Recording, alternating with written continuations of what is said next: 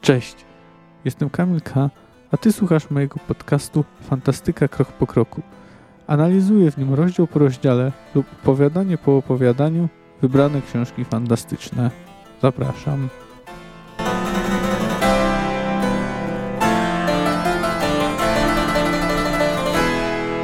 Cześć, witam Was w kolejnym odcinku mojego podcastu. Dzisiaj zakończę omawianie e, Krwi Elfów. To będzie taki odcinek e, podsumowywujący. Bo w końcu zajmowałem się tą książką przez kilka ostatnich tygodni. Ta powieść z jednej strony stanowi kontynuację wątków, które zostały rozpoczęte w tom, dwóch tomach opowiadań, czyli w Ostatnim Życzeniu i w Mieczu Przeznaczenia, a z drugiej strony kładzie ona podwaliny pod następne części sagi o Wiedźminie. O ile w przypadku y, tych wspomnianych tomów opowiadań ich streszczenie y, w odcinku podsumowującym trochę mijało się z celem, to pozwolę sobie nad, pokrótce powiedzieć to, co się, powtórzyć to, co się działo y, w tej książce. Bo oczywiście nie będę tutaj wchodził w szczegóły, to nie będą tak szczegółowe, to nie będzie tak szczegółowe streszczenie, jak to było w przypadku poszczególnych rozdziałów, ale przytoczę tutaj wydarzenia, które wydają mi się najważniejsze. Jaskier śpiewa pod dębem o wojnie, o Ciri, o Geralcie i Yennefer. Po tym koncercie wybucha duża dyskusja, a poeta znika w domu rozpusty. Odwiedza go tam typ, który przedstawia się jako Ryans. Wypytuje go o treść ballad, y, zwłaszcza o Ciri i Geralta. Jaskier rzuca się do ucieczki, ale zostaje schwytany. Jest poddawany torturom, ale ratuje go Yennefer, która przy okazji przyparza Ryansa. Tymczasem y, Ciri z Geraltem y, przyjeżdżają do Kaer Moren. Czarodziejka Tris Merigold y, zmierza, hmm, zmierza jakiś czas później właśnie do wiedźmińskiego siedliszcza. Szybko się orientuje, że Ciri jest niezwykła nie tylko dlatego, że jest księżniczką, ale także dlatego, że jest obdarzona zdolnościami magicznymi. Tris, którą niegdyś łączył z Geraltem romans, bardzo chciałaby go wskrzesić – ale nie lekceważy też tego, co dzieje się z Siri, która niekiedy przemawia dziwnym, drwiącym głosem i mówi rzeczy, no, o których dziewczynka nie może mieć pojęcia. Tris nie jest w stanie zidentyfikować, co przemawia przez dziewczynę. Mówi Geraltowi, że ona nie jest sobie w stanie to z tym poradzić po, po fiasku, gdy próbowała się z nią połączyć telepatycznie, wkroczyć w jej umysł i mówi mu, żeby zwrócił się do Yennefer. Geralt, Ciri i Tris wyruszają w drogę do Elander, y, gdzie dziewczyna ma zostać oddana pod opiekę Nenekę. No ale szybko pojawia się problem. Tris zaczyna chorować. Jej problemy się nasilają, a nie może się uleczyć eliksirami, ponieważ jest nieuczulona. Szukając pomocy doganiają karawanę, w której większość stanowią krasnoludy, aczkolwiek dowodzi nimi człowiek. Wśród tych krasnoludów jest y, znany już nam skądinąd Jarpen Zigrin i jego towarzysze. E, gdy Ciri i Geralt udają, e, trafiają do elfich ruin, e, gdzie Ciri otrzymuje lekcję poglądową, a także kawałek, kaw, troszkę, troszeczkę kawałek, a także poznaje kawałek historii stosunków pomiędzy elfami i ludźmi. Karawana jest zaatakowana przez Skojatel, y, czyli wiewiórki. Y, grupa rebeliantów, głównie elfów, które wal walczy z Królestwami Północy. Geralt bierze udział w obronie karawany. Okazuje się, że ten rzekomy transport, ponieważ tu trzeba dodać, że ta karawana y, podlegała pod Kedwen, to były zwykłe kamienie. To usprawnian lojalności. Geralt zatrudnia się na, barce, na barce, ogłaszając, że będzie tutaj pracował dla ochrony, chcąc prowokować Ryansa. Częściowo mu się to udaje, ale czarownik nie przybywa osobiście. Geralta próbują pojmać ludzie ubrani w stroje temeryskiej straży. Jednak gdy dokonują y, aresztu, bo Geralt się y, nie opiera, barka jest zaatakowana przez potwora. Żaden z tych rzekomych strażników nie przeżywa. Jaskier jest w Oksenfurcie, znanym mieście uniwersyteckim, czy też miasteczku raczej. Wzywa go do siebie szef redańskiego wywiadu Dijkstra. Wypytuje go o różne rzeczywistości Filipa Eilhart. Czarodziejka też zadaje kilka pytań, zdradzając, że chodzi nie tylko o samego Wiedźmina, czy też Ryansa, ale szukają także Ciri. Jaskier wie, że sytuacja robi się niebezpieczna. Najpierw ostrzega Wiedźmina y, poprzez posłanie do niego swojej znajomej studentki medycyny, Shani, a potem sam kieruje do niego kroki. W miejscu, w którym Wiedźmin się zatrzymał, zostaje jego i, medycz, i studentkę w niedwuznacznej sytuacji. Po chwili dołącza do nich y, pod postacią Sowy, a, która później, a później zamienia się w kobietę, Filipa Eilhart. Okazuje się, że Shani wie, gdzie jest Ryans, a przynajmniej wie, w jaki sposób można go znaleźć. Udają się do znachora, u którego studentka widziała Ryansa. Filipa wyciąga z niego informację, a Wiedźmin zastanawia, zastawia na niego pułapkę. Ale czarownik jest y, świadomy, że to zrobiono, dlatego nie przybywa sam, ale razem z płatnymi mordercami. Wiedźmin ich zabija. Próbuje wyciągnąć z Ryansa, kto go posłał, kto jest y, jego pryncypałem, no ale nie udaje mu się to, bo powstrzymuje go Filipa Eilhart, która wcześniej wyciągnęła informacje na temat mocodawcy Y, Ryansa od y, y, jednego z właśnie nasłanych na Geralta morderców, którego, którego później zasztyletowuje. Królowie Edryn, Lyry, Kedwyn, Temery i Redani spotykają się, ustalają, że rozpoczną przygotowania do wojny z Nilfgaardem i tam przygotowują prowokację, że to niby cesarstwo rozpoczęło wojnę.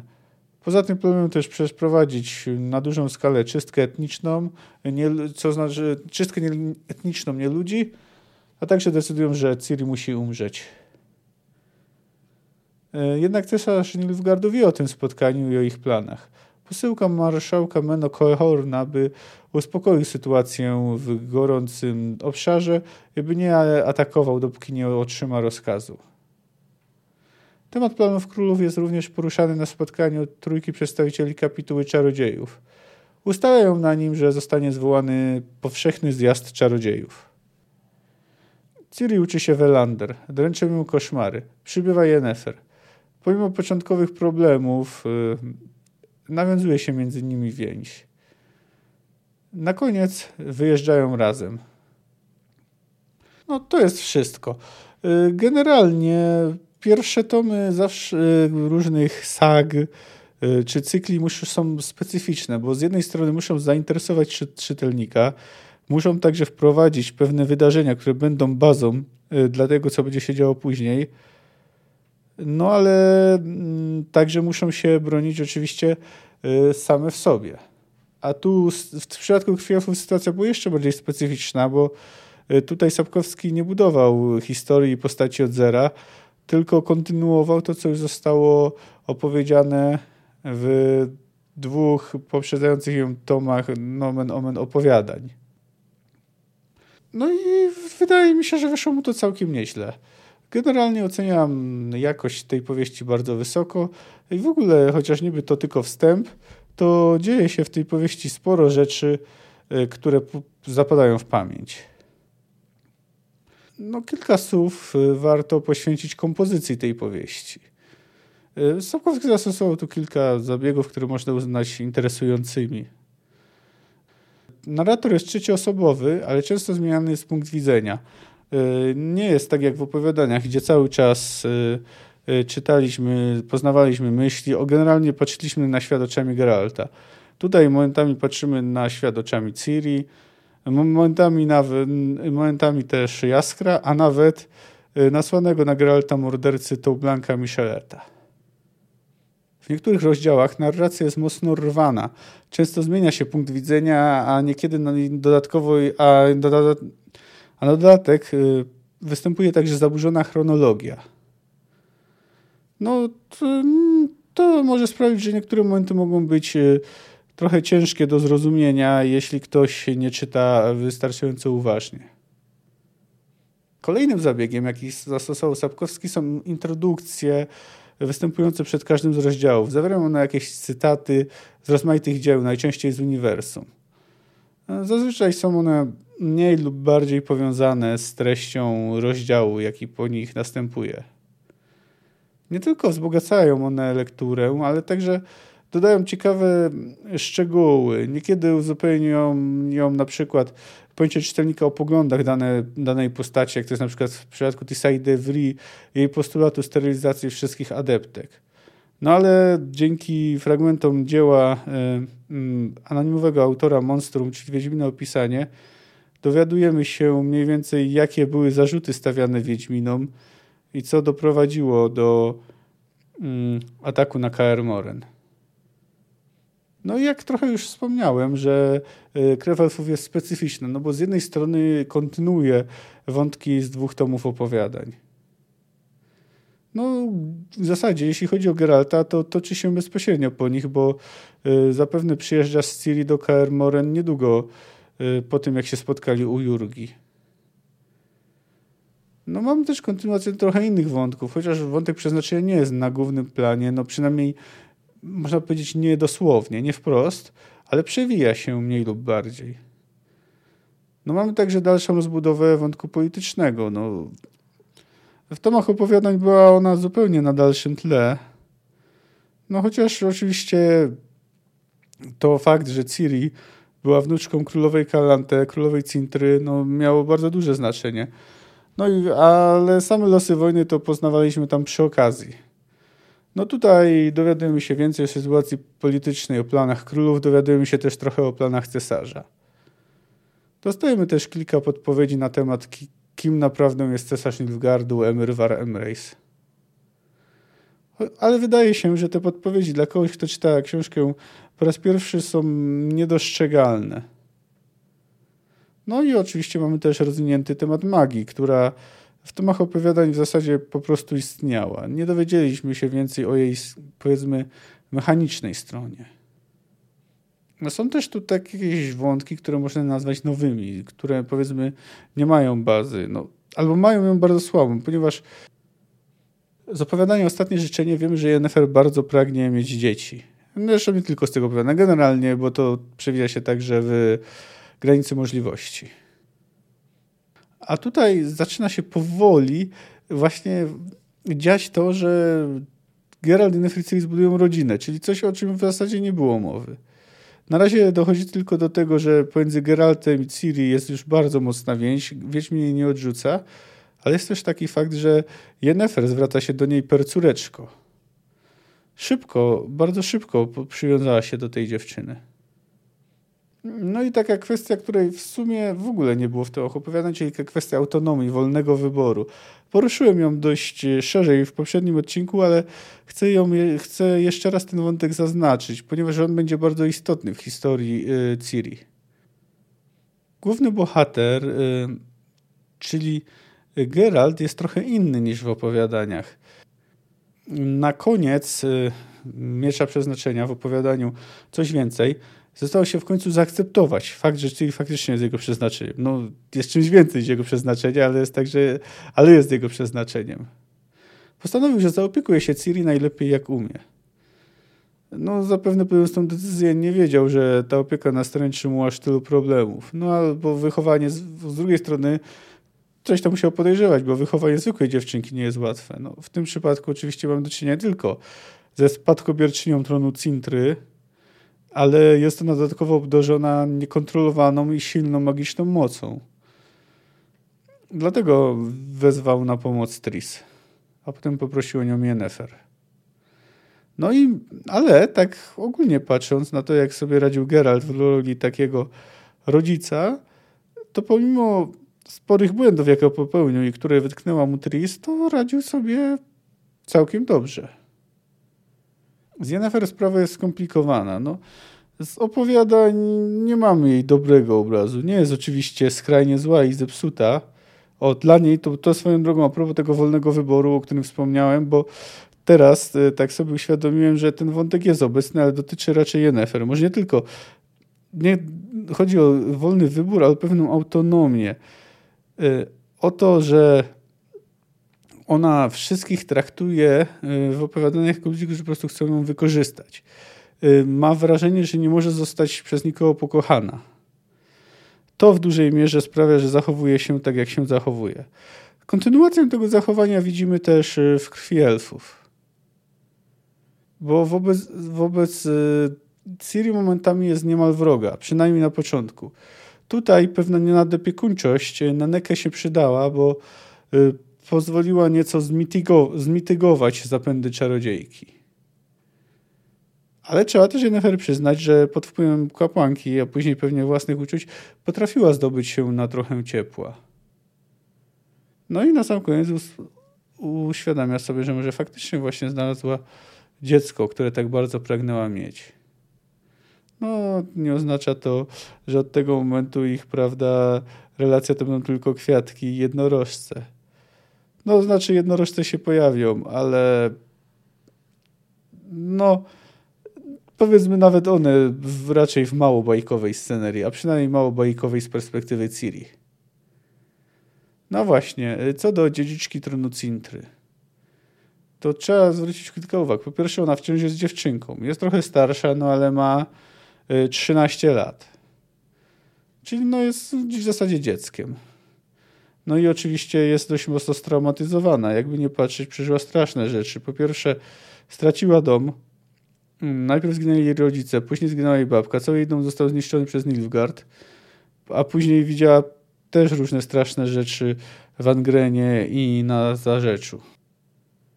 No i trzeba też zwrócić uwagę, że trochę dorasta. Dlatego zaczyna słuchać trochę adeptek, zaczyna myśleć o tym, kiedy pójść z mężczyzną do łóżka. Tutaj można się zastanawiać, czy Yennefer dobrze zrobiła, odcinając Ciri od kontaktu z adeptkami. Oczywiście y, już wtedy zapewne planowała, że pośle ją do szkoły magii, do Aretuzy, ale może jednak dziewczynce dobrze by zrobił pobyt z rówieśniczkami. No to jest już zupełny drobiazg oczywiście. Jakby nie patrzeć, ich relacje y, stają się bardzo bliskie. Ciri w sumie, ale w sumie, biorąc pod uwagę wszystko, co przeżyła, to Ciri jest dość typową nastolatką, no w sensie, że buntuje się przeciwko autorytetom. E, no to najbardziej widać w tym fragmencie, gdy oddala się od grupy, e, gdy mają, gdy spodziewają się, że Skojatel mogą ich zaatakować. Inne postacie pełnią rolę mniej lub bardziej epizodyczne. W końcu nawet Jaskier pojawia się tylko przez moment. E, chyba najważniejszą, pełniącą największą rolę, poza to oczywiście główną trójką postacią jest Tris Merigold. Czarodziejka pierwsza, do której Geralt zwrócił się o pomoc. Powiedziałbym, że jej najbardziej taką charakterystyczną, jeśli można to nazwać, cechą y, jest to, że jest y, naprawdę napalona na Geralta. Pragnie, aby poszedł z nią do łóżka chociaż. Momentami naprawdę zakrawa, jej zachowanie zakrawa na desperację, skoro próbuje go uwodzić nawet wtedy, gdy jest chora, da rozstrój żołądka, a Geralt po prostu pomaga jej się być. No ale będąc uczciwym, to nie jest tak, że ona robi tylko to. Pełni w Kaer no chociaż nie jest w stanie do końca pomóc Ciri, to pełni tam rolę dla niej starszej siostry. No i oczywiście uświadomiła Wiedźminom, że jednak nie mają do czynienia z młodym Wiedźminem, tylko jednak z dziewczynką, i to która nie przeszła żadnych mutacji. Zresztą na całe szczęście ich nie przeszła. No, co do Wiedźminów, to nie jest ich dużo, oczywiście poza Geraltem, ale o każdym z nich można by coś powiedzieć, no, że Lambert jest bezczelny, często arogancki, Wesemir to taki wesoły dziadunio, Eskel hmm, chyba najspokojniejszy i wydaje się, że zazwyczaj wie kiedy i jak się zachować. No, Cohen chyba jest najmniej charakterystyczny. Ale ogólnie, jeśli chodzi o te właśnie trzecioplanowe postacie, to Sapkowski y, potrafi je stworzyć, nawet jeśli to tylko na chwilę, na jeden rozdział, czy też no, tam na moment i pojawią się później w książkach. Tutaj y, no i Shani, i Celnik Olsen, i Krasnolud Jarpen każdy z nich posługuje się innym językiem, zachowuje się inaczej. Y, bardzo dobrze to autorowi wyszło. Powiedziałbym, że trochę gorzej jest z czarnymi charakterami. O Emyrze na razie nie można wiele powiedzieć, bo on tu się pojawia naprawdę epizodycznie. O Wilgeforcie w sumie nawet nie wiemy, że jest yy, zły jeszcze. No a Ryans jest niespecjalnie ciekawy, sprawia wrażenie sadysty. Yy, no i na dodatek jest oczywiste, że on jest tylko pachołkiem. Nie jest takim, jak można powiedzieć, głównym złym. Sapkowski y, w Krwi Elfów bardzo sprawnie wplótł Y, ekspozycję w dialogi. No na przykład, gdy Jarpen opowiada Ciri o przyczynach przewagi ludzi, czyli dowiadujemy się wtedy, że po prostu ludzie się szybciej rozmnażają niż nazwijmy to nieludzkie rasy. Jarpen oczywiście nie używa naukowego języka, mówi prosto linijnie, momentami wulgarnie, no ale otrzymujemy od niego razem z Ciri bardzo ciekawe informacje. No albo innym przykładem może być dyskusja po balladzie, jaką wyśpiewał Jaskier. Tam y, każda grupa y, zajmuje stanowisko w różnych kwestiach, czy to w kwestiach prześladowań rasowych, czy to w kwestiach wojny y, z Nilfgaardem. Generalnie podczas ponownej, no bo kiedyś czytałem tę książkę, ponownej lektury tej pozycji, świadom sobie, jak wiele momentów z niej pamiętam, jakie takie za, wywarły na mnie duże wrażenie, zapadły mi w pamięć. No tutaj na przykład można wskazać, no tu to jest kolejność losowa powiedzmy. Y, tu właśnie wspomnianą rozmowę pod drzewem, przyjazd Geralta i Ciri do Kaer Moren, gdy tutaj y, Eskel jest zaskoczony, że przyjechała dziewczynka i jeszcze, a później Geralt deklaruje, że Ciri jest ich przeznaczeniem. To jak dziewczyna trenuje z Wiedźminami, a w szczególności dialog z Coenem, a także y, trening z Geraltem gdy jej tłumaczy, że dziewczyny rzadko bywają drwalami, ale mieczem mogą się posługiwać. Tris ucząca Ciri nakłada się makijaż, rozmowa Ciri z Jarpenem, Ciri Geralt, Geralt w Charlotte, rozmowa na temat historii elfów, a także e, neutralności, czym ona jest. No, to jest wątek, o którym tak na marginesie e, nie wspomniałem wcześniej. E, neutralność. No i to jest wątek, który przewija się Y, i będzie się przejął przez książkę kilkakrotnie. Y, Geralt zresztą już w mniejszym źle no nie był do końca neutralny, ale też najpierw zajmował stanowisko neutralne. No i tutaj po raz kolejny został zmuszony wybierać i po raz kolejny wybrał, więc on raczej bardziej chce uchodzić z neutralnego niż faktycznie często jest. No ale wracając do tych wydarzeń oprócz Charlotte. Y, Geralt proszący o nadanie potworowi imienia Everettia, Rozmowa Królów, haczyk y, zawarty w ofercie dla Micheletów i tym haczykiem oczywiście jest to, że Geralt jest Wiedźminem, a także, a może nawet przede wszystkim to nawiązanie się relacji pomiędzy Ciri a Yennefer. No i to, że nazywają brzydulką, to też jest rzecz, którą pamiętałem. Generalnie jest tego całkiem sporo. Jak już mówiłem, oceniam tę książkę wysoko. Wydaje mi się, że nie jest na gorszym poziomie niż tomy opowiadań. No niekoniecznie jest też lepsza. Teraz chciałbym, ponieważ nie prezentowałem tym razem na social mediach cytatów, więc chciałbym zaprezentować tu ich kilka. No nie będę wybierał po kilku z każdego rozdziału, tak jakbym, tak jakbym to zrobił, ale wybiorę po prostu po jednym. Niektóre z nich już tam przytaczałem przy poszczególnych odcinkach, a niektóre powtórzę, ale każdy z nich jest moim zdaniem w jakiś sposób interesujący. Zacznijmy, zaczniemy oczywiście od pierwszego rozdziału. Witaj, wilku. Czekaliśmy na ciebie. Witaj, Wesemir. Witajcie, chłopaki. Dobrze być znowu w domu. Kogóż to do nas przywiodłeś?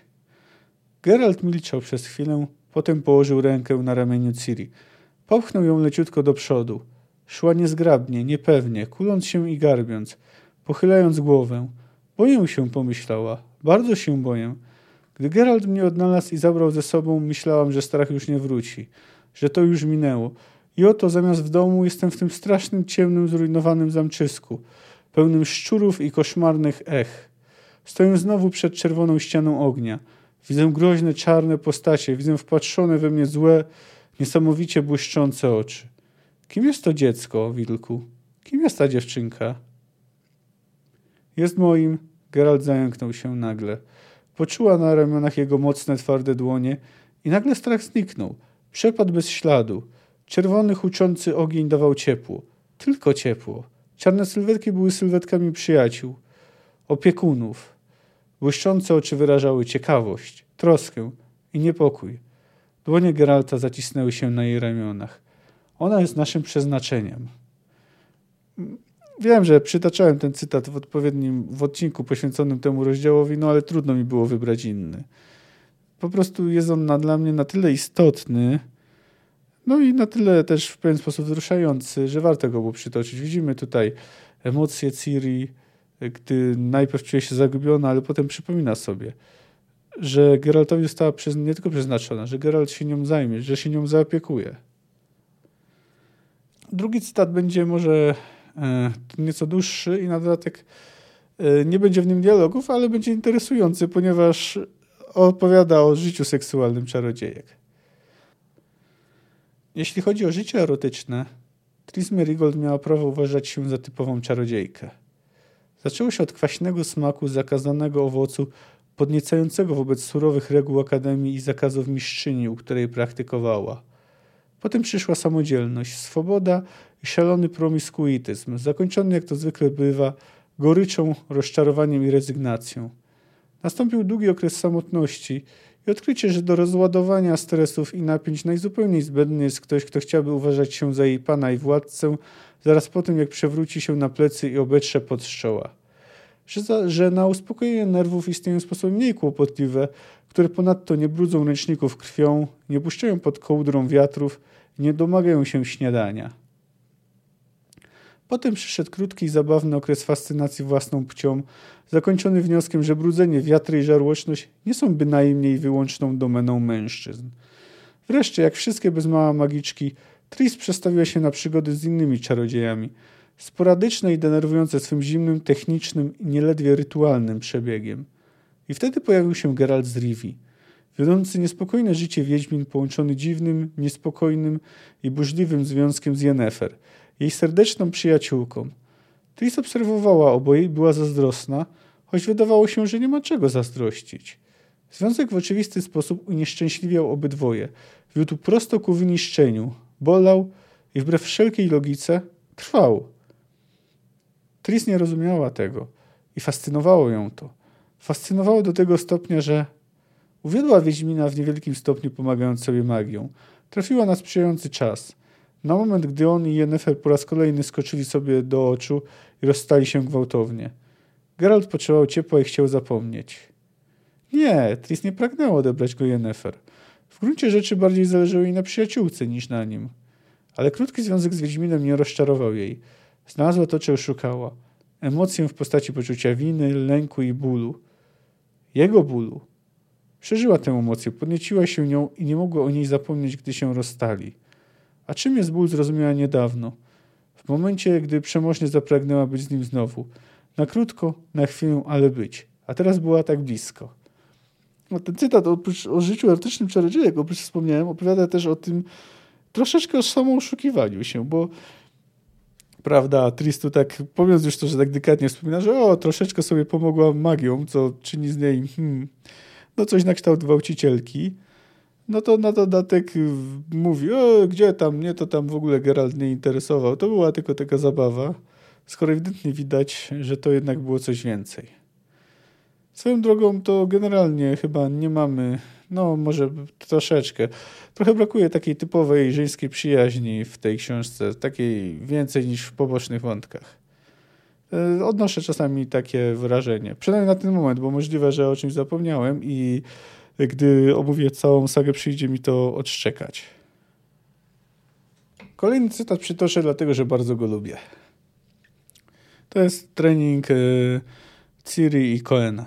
Uff, co zrobiłam źle? Nic, jestem po prostu szybszy.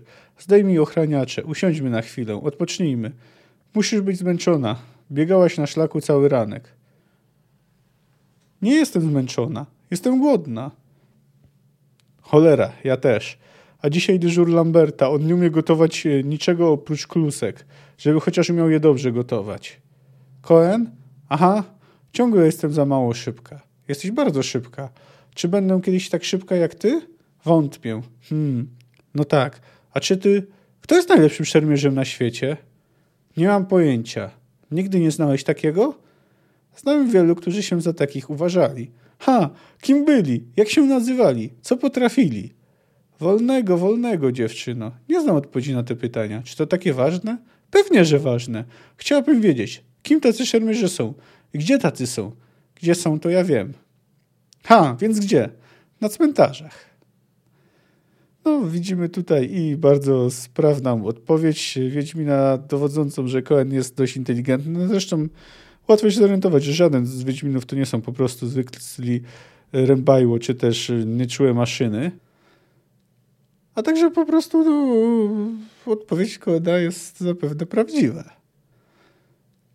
Mógłbym tu też przytoczyć na przykład też trening z Geraltem, no ale nie przesadzajmy. Gdybym miał cytować wszystkie interesujące rzeczy, to ten odcinek trwałby ze dwie godziny. No więc czwarty odcinek.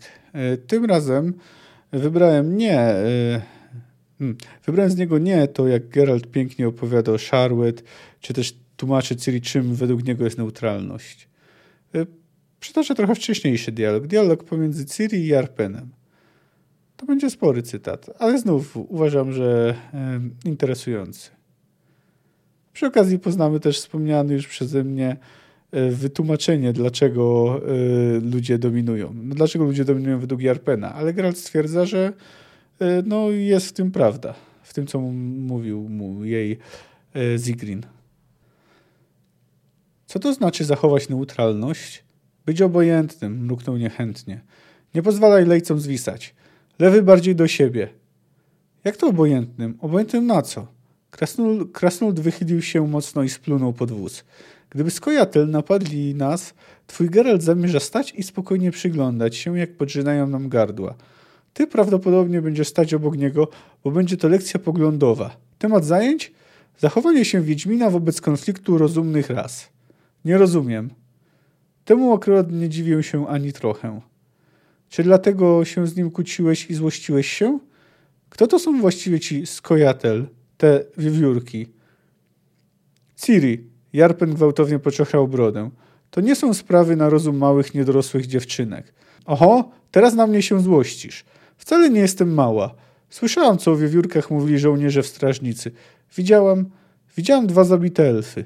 A rycerz mówił, że oni też zabijają. I że, I że są wśród nich nie tylko elfy, krasnoludy też są. Wiem, rzekł sucho Jarpen. I ty też jesteś krasnolud. To kwestii nie ulega. Dlaczego więc boisz się wiewiórek? Podobno walczą tylko z ludźmi. To nie jest takie proste, zastąpił się. Niestety. Ciri milczała długo, gryząc dłonią wargę i marszcząc nos. Już wiem, powiedziała nagle. Wiewiórki walczą o wolność, a ty, choć krasnolud, jesteś służba specjalnie sekretna u króla Henselta na ludzkiej smyczy. Jaskier parsknął, otarł nos rękawem i wychylił się z kozła, sprawdzając, czy łęk nie podjechał zbyt blisko ale komisarz był daleko zajęty rozmową z Geraltem. Słuch to ty masz dziewczynę jak świstak, uśmiechnął się szeroko. Jesteś też nieco za bystra, jak na kogoś, komu przeznaczone jest rodzić dzieci, ważyć jadło i prząść. Wydaje ci się, że wiesz wszystko? To dlatego, że jesteś smarkata. Nie rób głupich min. Miny nie przydadzą ci dorosłości, a sprawią, że robisz się jeszcze brzydsza niż normalnie. Zręcznie, przyznaję, pojęłaś skojatel. Spodobały ci się hasełka. Wiesz, dlaczego ich tak dobrze rozumiesz? Bo Skojatel to też jest smarkateria. To gówniarze, którzy nie rozumieją, że ich podpuszczono, że ktoś wykorzystuje ich szczeniacką głupotę, karmiąc sloganami o wolności. Ale przecież oni naprawdę walczą o wolność. Ciri uniosła głowę i spojrzała na krasnoluda szeroko otwartymi, zielonymi oczyma. Tak jak dryjady w lesie Brookilon. Zabijają ludzi, bo ludzie, niektórzy ludzie ich krzywdzą. Bo to kiedyś był wasz kraj, krasnoludów i elfów i tych niziołków, gnomów i innych. A teraz są tu ludzie, więc elfy. Elfy! Parsknął Jarpen. Jeżeli chodzi o ścisłość, one akurat są tu takimi samymi przybłędami jak i wy. Ludzie, choć przybyły na swoich białych okrętach dobry tysiąc lat przed wami. Teraz to na wyprzódki pchają się z przyjaźnią. Teraz to jesteśmy bracia. Teraz to zęby szczerzą, gadają. My pobratymcy, my starsze ludy. A dawniej kur... Hmm, hmm. Dawniej to świszczały nam szczały koło uszu, gdyśmy... To pierwsze na świecie były krasnoludy? Gnomy, jeśli idzie o ścisłość. Jeśli idzie o tę część świata. Bo świat jest niewyobrażalnie wielki, Ciri. Wiem, widziałam mapę. Nie mogłaś widzieć. Nikt jeszcze nie narysował takiej mapy i wątpię, by prędko to nastąpiło. Nikt nie wie, co jest tam za ognistymi górami i wielkim morzem. Nawet elfy, chociaż te chwalą się, że wszystko wiedzą. Gówno wiedzą, powiadam ci. Hmm, ale teraz ludzi jest przecież dużo więcej niż, niż was, bo mnożycie się jak króliki, zgrzytnął zębami krasnolud. Nic tylko byście się chędożyli, w kółko, bez wyboru, z kim popadło i gdzie popadło. A waszym kobietom wystarczy byle siąść na męskich portkach, by im brzuch urósł. Czegoś tak pokraśniała, myślałby kto, maczek polny. Chciałeś rozumieć, tak czy nie? to i masz szczerą prawdę i wierną historię świata, którym włada ten, kto sprawniej rozłupuje innym czaszki i w szybszym tempie nadmuchuje baby. A z wami ludźmi trudno konkurować zarówno w mordowaniu, jak i w chędożeniu. Jarpen, rzekł zimno Geralt podjeżdżając do nich na płotce.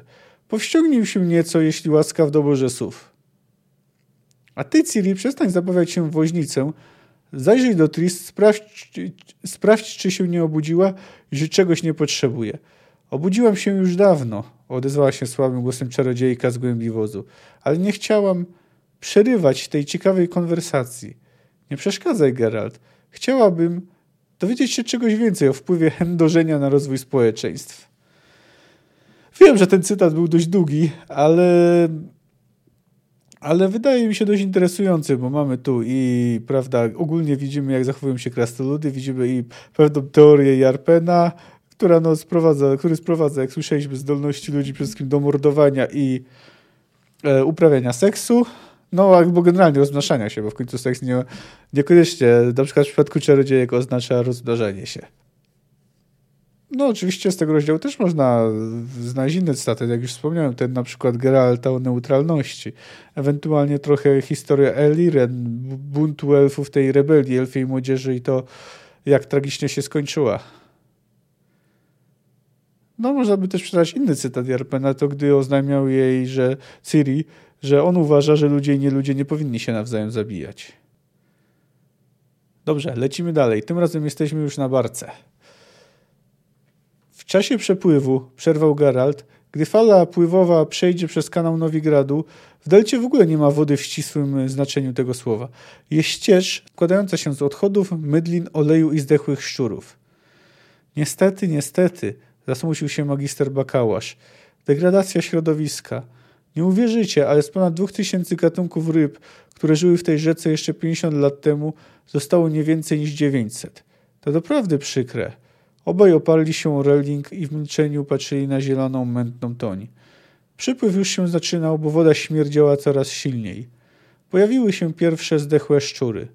Wyginął ze szczętem głowacz białopłetwy, przerwał milczenie Linus Pit. Zniknął kefał, wężogłów, kitara, wiun pasiasty, brzanka, kiełb długowłosy, zębacz królewski. W odległości około dziesięciu sążni od burty woda zakotłowała się. Przez moment obaj widzieli ponad dwudziestofuntowy okaz królewskiego zębacza, który połknął zdechłego szczura i zniknął w głębinie, machnąwszy wdzięcznie płetwą ogonową. Co to było? wzdrygnął się magister. Nie wiem, Geralt spojrzał w niebo. Może pingwin? No generalnie z pobytu Geralta na barce można wyciągnąć kilka ciekawych, zabawnych cytatów. No ale ponieważ ja tutaj chciałem zastosować coś nowego, coś czego nie było wcześniej, a i tu widzimy, bo generalnie Linus Pitt jest dość takim komediowym przypadkiem aroganckiego uczonego, któremu wydaje się, że wszystko wie i wyśmiewa y, niedouczonego Wiedźmina. No oczywiście możemy też przytoczyć na przykład ten sławny list do Yennefer, jeden z w ogóle z lepszych fragmentów y, w, całej sadze, albo może mniej znany, ale przecież też ciekawy list od Ciri. No, albo jakiś inny zabawny dialog z Linusem Pittem. No, ale Moim zdaniem ten cytat jest dość zabawny i mi się podoba. No, został nam tutaj, zostały nam teraz jeszcze y, dwa rozdziały. Artaud ziewnął. Stłumił beknięcie, sięgnął po karawkę. Tiseja spojrzała na Lydię. Lydia uśmiechnęła się. Oczami. Nie mogła inaczej. Dolna połowa twarzy Lidii van Bredewort była iluzją. Przed czterema laty na polecenie Wilgeforca, jej mistrza, Lydia wzięła udział w badaniach nad właściwościami artefaktu odnalezionego wśród wykopalisk starożytnej nekropolii. Artefakt okazał się obłożony, obłożony potężną klątwą. Uaktywnił się tylko raz. Z pięciu uczestniczących w eksperymencie czarodziejów trzech zginęło na miejscu. Czwarty stracił oczy, obie ręce i oszalał. Lydwia wywinęła się z poparzeniami, zmasakrowaną żuchwą i mutacją krtani i gardła, skutecznie jak do tej pory opierającą się próbie regeneracji. Sięgnięto więc po silną iluzję, by ludzie nie mdleli na widok twarzy Lydii. To była bardzo silna, wprawnie nałożona iluzja, trudna do przeniknięcia nawet dla wybranych. Oczywiście z szóstego rozdziału można by wiele wy wybrać. Coś z rozmowy królów, coś z rozmowy czarodziejów, Może coś, co mówi Emer do Menno Coehorna, ale wybrałem Lydię. No, między innymi dlatego, że jest niby to postacią bez znaczenia. Chociaż wcale się nią nie okazała. No i teraz cytat z ostatniego rozdziału. Tu znów mógłbym wybrać różne, ale wybrałem taki lekko zabawny, no ale też potwierdzający pewne rzeczy i przedstawiający mm, e, jakby pogłębiającą się relację pomiędzy Ciri i Yennefer. Pani Yennefer, kiedy wreszcie zakończymy te testy? Aż tak cię nużą? Nie, ale chciałabym już wiedzieć, czy nadaję się na czarodziejkę. Nadajesz się? Już to wiesz? Wiedziałam to od początku. Niewiele osób jest zdolnych dostrzec aktywność mojej gwiazdy. Bardzo niewiele, a ty zauważyłaś to natychmiast. A testy? Zakończone. Wiem już o tobie to, co chciałam wiedzieć, ale niektóre zadania nie bardzo mi wyszły. Sama mówiłaś, że naprawdę jesteś pewna? Nie mylisz się? Jesteś pewna, że mam zdolności? Jestem pewna, ale Ciri, czarodziejka sprawiała wrażenie, że jest rozbawiona i zniecierpliwiona jednocześnie. Od momentu, gdy położyliśmy się na łące, rozmawiam z tobą nie używając głosu. To się nazywa telepatia, zapamiętaj.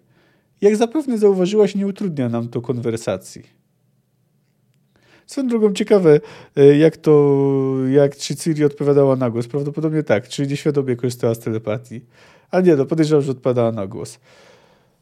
E, no, zastanawiam się, czy nie przytoczyć teraz na przykład fragmentu e, z Jarre. Nie jestem pewien, czy prawidłowo mawiam to imię. Być może powinno się, jak na wiki, wiki jest napisane, mówić żar, tylko że wtedy nie powinno się odmieniać, jak jest w książce Jar, Jarrego, tylko tylko chyba Jarra, prawda? Czyli Żara, a nie Żarego. Zatem nie jestem pewien. Ja generalnie będę mówił Jarrę, bo wydaje mi się, że tak jest lepiej. No, ale zastanawiam się, że jednak ten y, cytat będzie y, bardziej na miejscu, bo jednak ten rozdział jest głównie przedstawiony relacje Ciri i Yennefer. Jara jest postacią drugoplanową.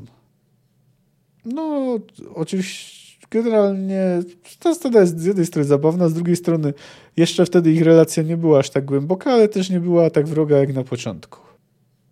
No tak przechodzę do końca. No to wspomniałem, że po ponownej lekturze oceniam tę książkę bardzo wysoko. Narracja jest poprowadzona umiejętnie. Sapkowski potrafi posługiwać się językiem. No wiemy już, że pisze bardzo dobre dialogi. dialogi. Stworzył interesujące, zapadające w pamięć postacie trzecioplanowe. Gdybym miał coś e, zarzucić tej książce, to że może jednak momentami narracja jest nieco zbyt chaotyczna. Ale generalnie oceniam tę książkę bardzo wysoko. Myślę, że dałbym jej 9 na 10. Nim się z wami pożegnam, to chcę wspomnieć o jeszcze jednej rzeczy, ponieważ ostatnio Andrzej Sapkowski się trochę uaktywnił e, medialnie. Był na Tajwanie, ale udzielił także wywiadu polskim dziennikarzom i wspomniał, że jest, są w planach kolejne pozycje ze świata Wiedźmina. Nie powiedział nic więcej, więc trudno to traktować jako jakąś otwartą deklarację.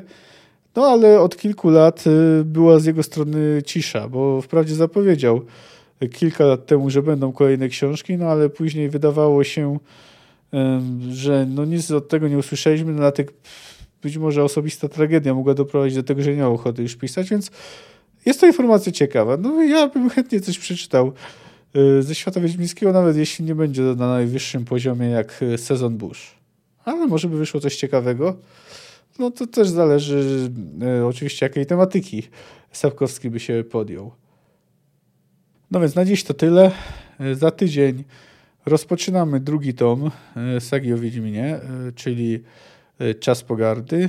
Jeśli chcecie się ze mną skontaktować, to macie, możecie mnie złapać pod adresem mailowym kamil.fantastyka.gmail.com Ewentualnie możecie się odzywać na Instagramie lub Twitterze, gdzie jestem jako fantastyka krok po kroku. Do usłyszenia za tydzień.